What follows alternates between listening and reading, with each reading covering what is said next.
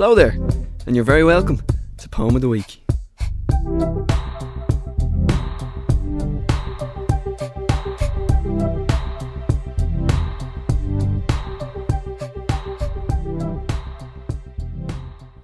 Hello, I'm Morgan O'Reilly. You're very welcome to Poem of the Week, Near FM's year long series promoting poetry. The series is a collaboration between Near FM, local poets, and members of the community. Every week, we will be promoting new poetry and celebrating old favourites too by commemorating each poem alongside a significant date in our calendar. This week's poem is Anyone Lived in a Pretty How Town by E. E. Cummings, read now by Kate Dempsey. Anyone lived in a pretty how town, with up so floating many bells down. Spring, summer, autumn, winter, he sang his didn't, he danced his did. Women and men, both little and small, cared for anyone, not at all. They sowed their isn't, they reaped their same. Sun, moon, stars, rain. Children guessed, but only a few, and down they forgot as up they grew, autumn, winter, spring, summer, that no one loved him more by more.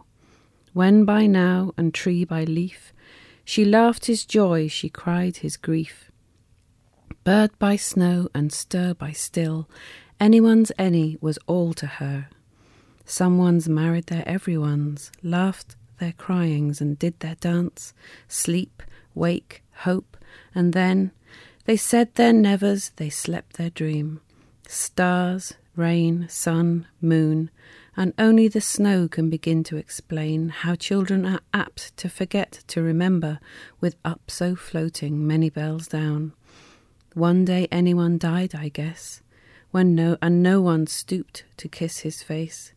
Busy folk buried them side by side, little by little, and was by was all by all and deep by deep, and more by more they dream their sleep. No one and anyone, earth by April, wish by spirit, and if by yes. Women and men, both ding and dong, summer, autumn, winter, spring, reaped their sowing and went their came, sun, moon, stars, rain. The earliest recorded reference to foolishness on the 1st of April goes back to the 14th century and that great epic of the Middle Ages, Chaucer's Canterbury Tales. During the Nun's Priest's Tale, a vain rooster manages to outwit an equally vain fox and escapes being eaten. While April Fool's Day is one of the few secular holidays celebrated worldwide, it traces its origins to a pope, Many believe that the day began in 1582 when Pope Gregory XIII decreed the adoption of the Gregorian calendar, named after himself, which moved New Year's Day from the end of March to the 1st of January. The change was published widely, but those who didn't get the memo and continued to celebrate on the 1st of April were ridiculed and, because they were seen as foolish, called April Fools. One of the more traditional pranks is to entrust the victim with an important letter to be given to a named person. Once delivered, each person would then send the victim to take it to someone else, and so on. The letter, when opened, contained the words, Send the fool further. Anyone lived in a pretty how town by E. E. Cummings. Lovely, Kate. Thank you very much. First of all, what made you choose that poem?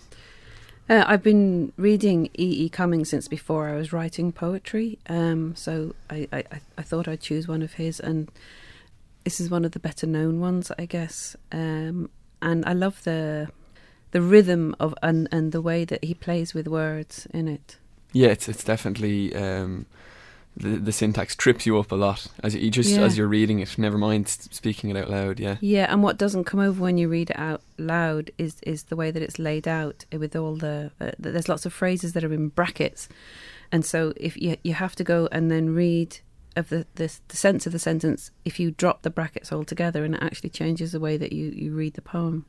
we were chatting a little bit just just off air there, um, and the date that we chose for uh, for uh, to commemorate this poem by E. E. Cummings is of course April Fool's Day, the first the first week of April, the first day of April, and just wondered what what were your thoughts on that? Yeah, um, I mean, April Fool's Day is when uh, the world is turned a bit upside down.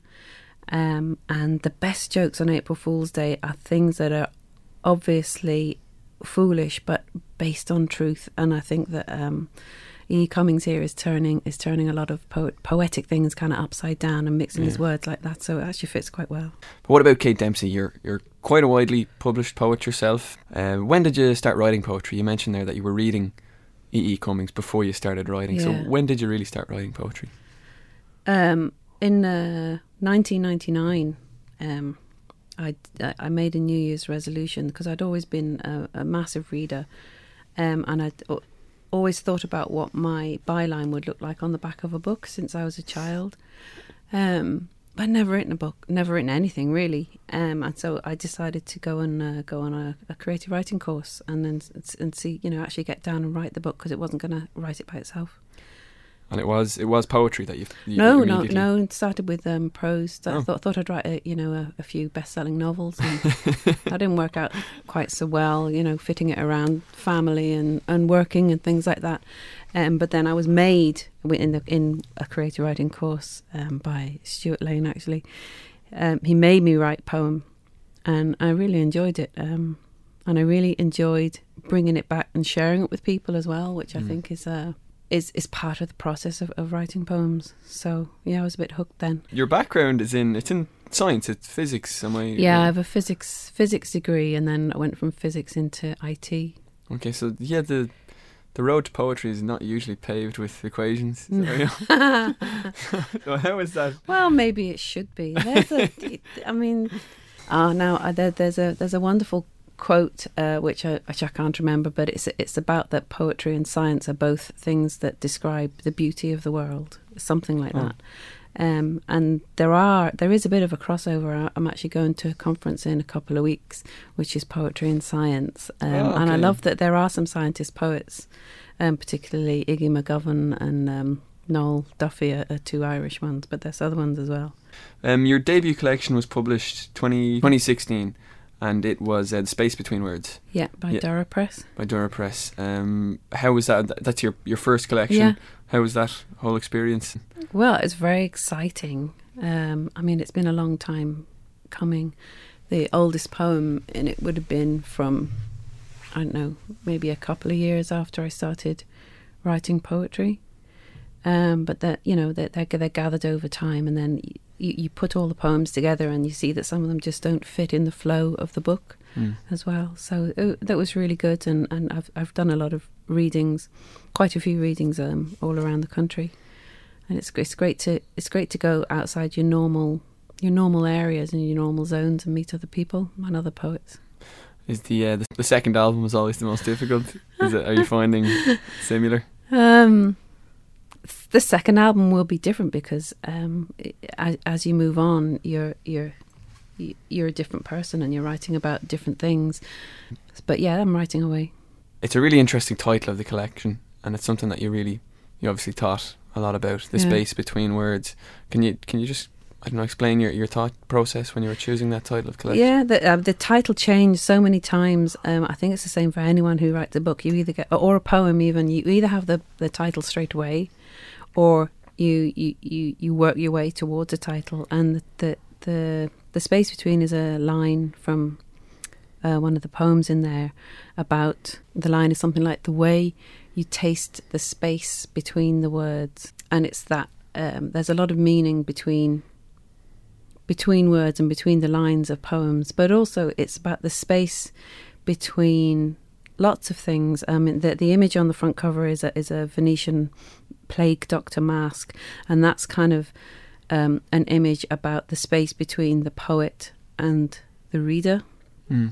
Um, and also, uh, um, some of the some of the physics things are coming out there about the space between atoms, space between subatomic atomic particles, and then this, then again going big space, the space between planets and the place between stars. Kate Dempsey is originally from Coventry but is now living, working, and writing in Ireland. Prizes for her writing include the Plough Prize, the Cecil Day Lewis Award, shortlisted for the Hennessy New Irish Writing Award, and she also runs the Poetry Divas, a collective of women poets. A Space Between is her debut collection of poetry and it's published by Doire Press. That's it from us for this week. A big thank you to this week's contributor, our production team, and everyone at Near FM, and also to Paula Meehan for her advice and support on this series. Poem of the Week is broadcast every Monday at 12 noon and every Saturday at 10 am. Join us next time for Poem of the Week. Good luck and God bless. This programme was funded by the Broadcasting Authority of Ireland with the television licence fee.